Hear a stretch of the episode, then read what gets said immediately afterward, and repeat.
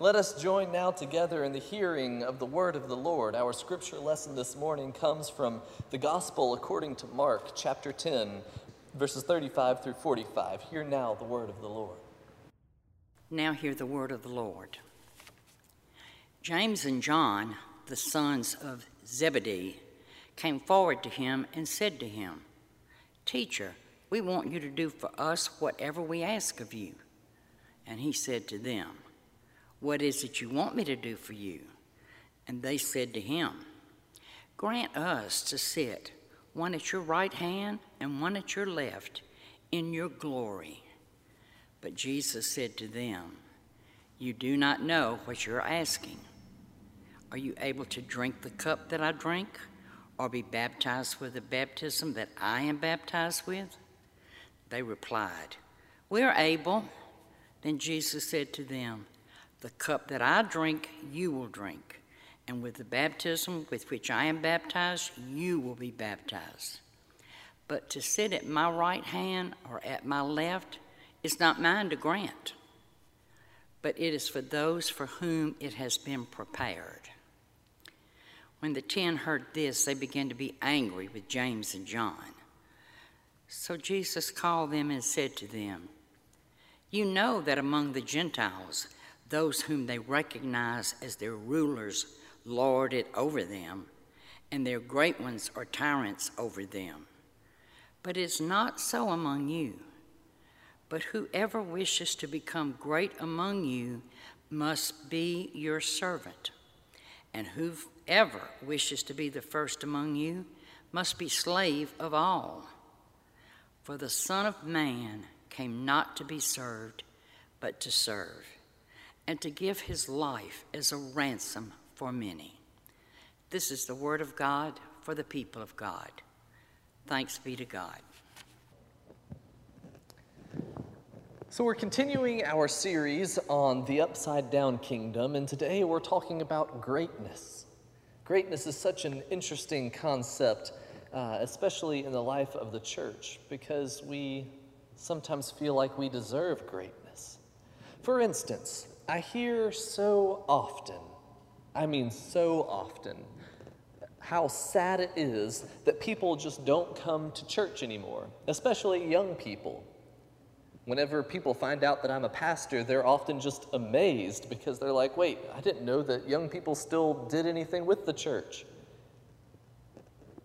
So many people in the church are often just disappointed because other people don't turn to the church like they used to. Oh, yes, there were those grand old days when the church was the central hub of every community, when every person belonged to the church, when the church was the place that people turned to. But now, things aren't that way. And members of the church like to reminisce on those times and say, if only people would turn to the church, then things would be better. Our world would be better. Everything would be better because the church is the answer. But I have to wonder, I have to wonder, at what point did the church become so entitled to think that people should be turning to it? When did the church begin thinking itself so great that it should be the thing that people come to. Because there was definitely that movement at some point in history, really at many points in history, in which the church said, people should come to us, people should be here, and it's disappointing when people are not here. But let's think for a moment about what it means to be the church. That's what this conversation about the upside down kingdom is all about. What does it mean to be the church? The church should never be expecting people to come to it. The church should never be expecting people to turn to it during their time of need. Rather, the church should be turning to the people. The church should be going to where the people are, not expecting people to come to it.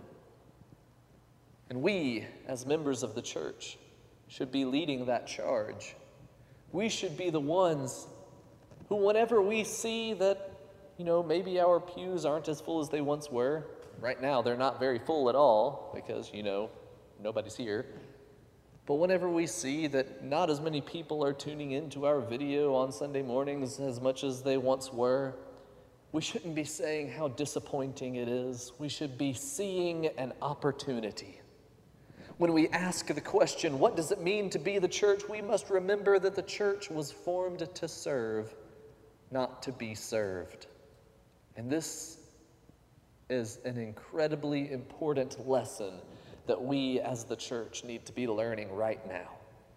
Because now more than ever, it's important for us to understand what it means to be the church.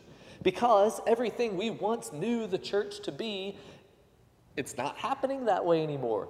We don't go to church like we once did.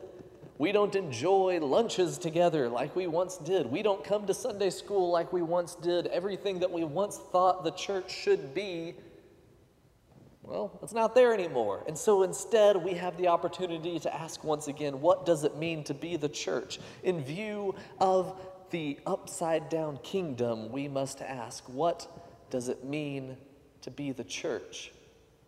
And recognize that our role is not to be waiting for people to come to us, but for us to be going to the people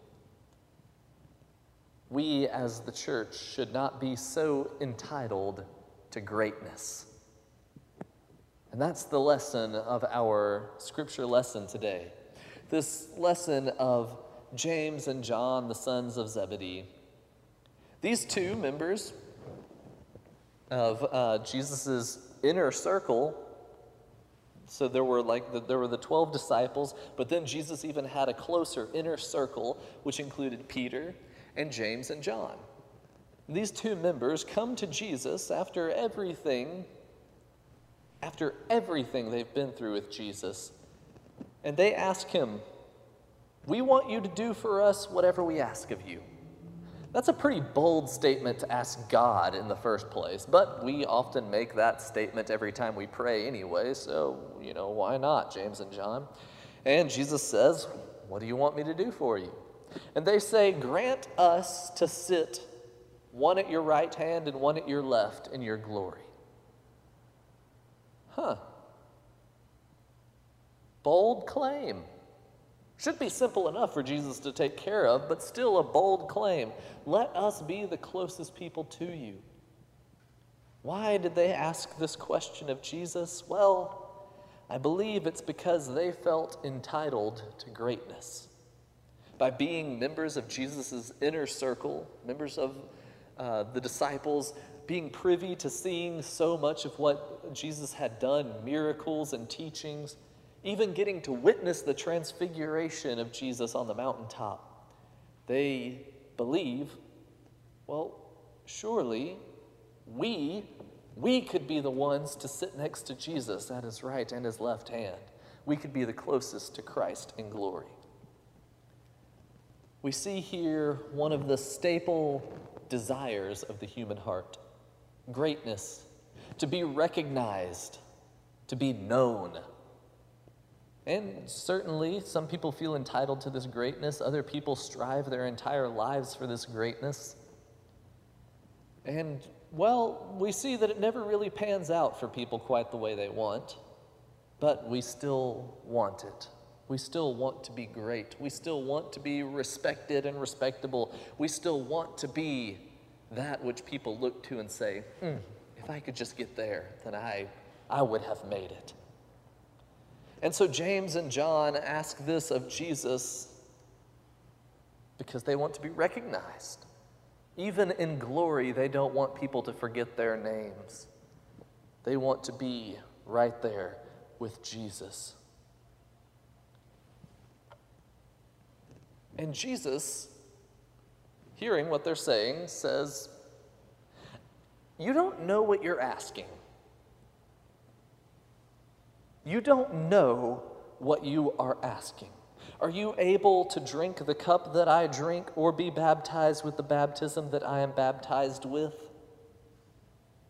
We know this, uh, this passage here to be an allusion to later on when Jesus is in the Garden of Gethsemane Jesus asked God, Please take this cup from me, but if you will it, then I will drink of it. The cup being uh, his soon crucifixion and death and the moment in which God will have to look away. Jesus says, You do not know what you ask because if you knew, if you knew what you were asking, then you would know you have to go through the most unimaginable suffering. Why? Because greatness in the kingdom of God is only achieved through humility and service. This is God's upside down kingdom. It's only through humility and service. After this conversation that Jesus has with James and John, they come back to the other disciples and they heard about what James and John had asked. And so they hear them arguing about who among them is the greatest. Who among the disciples, which of the 12 is actually the greatest? And Jesus, I can imagine just being like a really disappointed. Jesus says, You know that among the Gentiles, those whom they recognize as their rulers lord it over them, and their great ones are tyrants over them. But it is not so among you. Whoever wishes to be greatest among you must be the servant, and whoever wishes to be first among you must be the slave of all. For the Son of Man came not to be served, but to serve, and to give his life a ransom for many. So Jesus starts out by pointing out that those people who have achieved greatness, once they receive that greatness, they, they typically go to lord it over people, to treat people as they are less than there's an interesting uh, psychological experiment that went on a couple of decades ago called the, prison, the, the Stanford Prison Experiment. And in this experiment, the psychologist involved wanted to see what would happen if college students began to play different roles. And so a handful of college students were assigned to be prisoners. That was their role that they were going to play. And other college students were assigned to be prison guards. And they were put in this makeshift little prison area and just told to live out what they expect day to day life would look like in prison. The experiment had to be called off barely any time into it after just maybe, i think it was a day and a half or something like that they had to call off the experiment because those students who were role playing as prison guards became so aggressive and assertive and were treating the prisoners so poorly that it was beginning to have a traumatic effect on the psychological health of the students involved. What the psychologist realized is that whenever people are handed greatness or power, they typically do the worst with it in order to make themselves feel more superior than those around them. But Jesus says, it is not so among you. In other words, what he's saying is, you, as the disciples, are meant to be leaders. You are meant to show other people the way into this good and holy lifestyle. But you are meant to do it in a very different way than anybody else has ever taught a lifestyle before. He says, Whoever wishes to become great among you must be your servant. Consider that. Whoever wishes to be great among you must become your servant. Why? Because this lifestyle that Jesus is teaching, this upside down kingdom of God that is trying to break into our world, is contrary to everything that we understand in our lives. Right now, we understand that those rulers in our world, or those who have achieved greatness like stardom, other forms of fame, famous musicians, actors, actresses, you know, whatever people achieve greatness for, we have this understanding that those people will have money, they will have resources, they will be able to attend events that we aren't able to attend, they will be able to have things that we will never have. They will have an entirely different perspective on life that we will never have.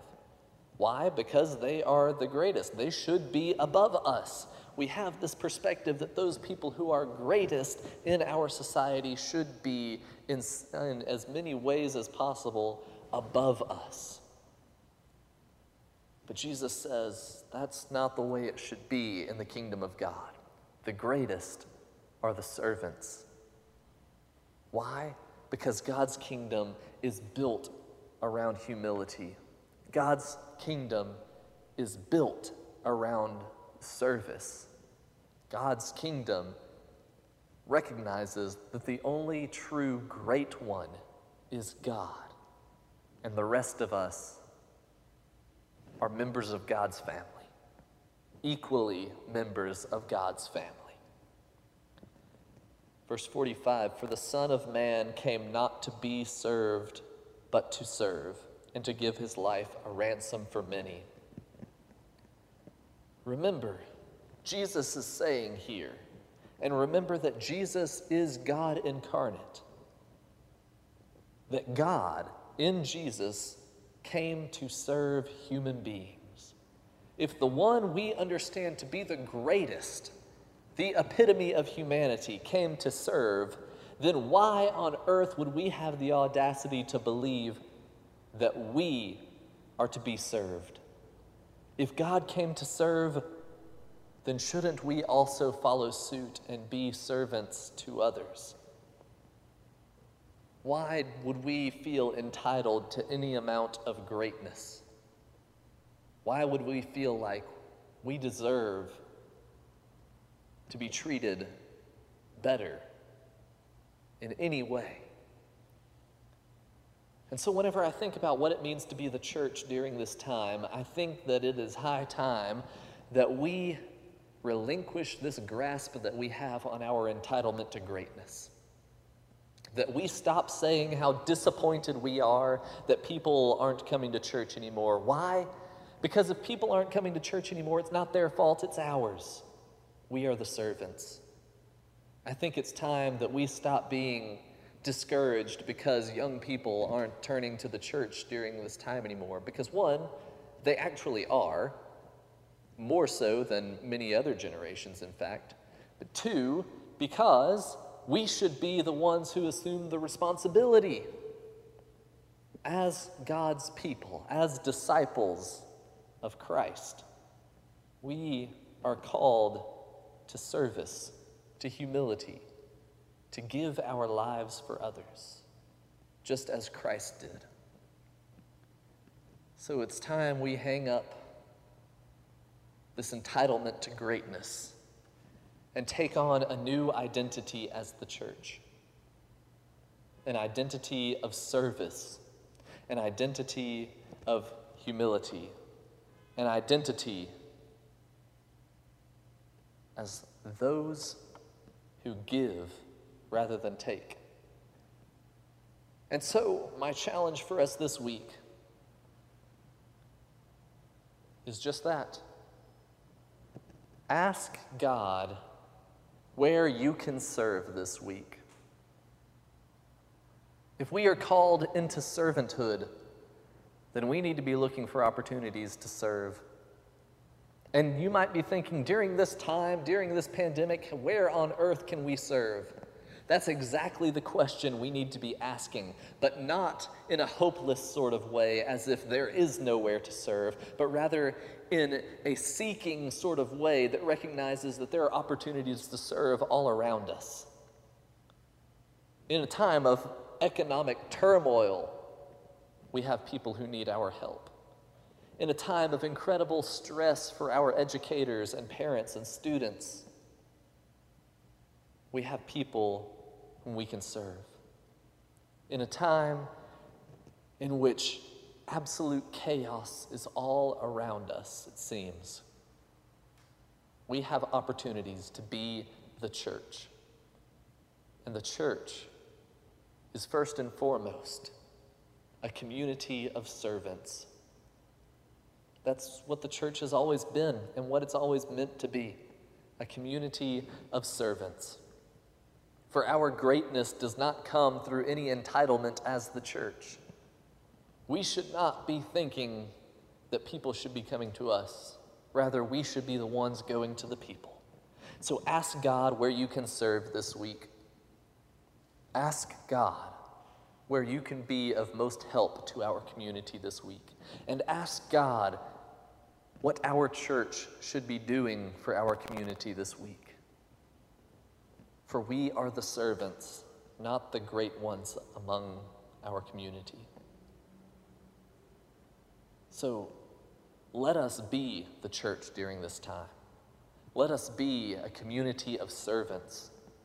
Let us understand that in God's upside down kingdom, greatness comes only through acts of kindness, through humility, through giving of ourselves. And let us pray.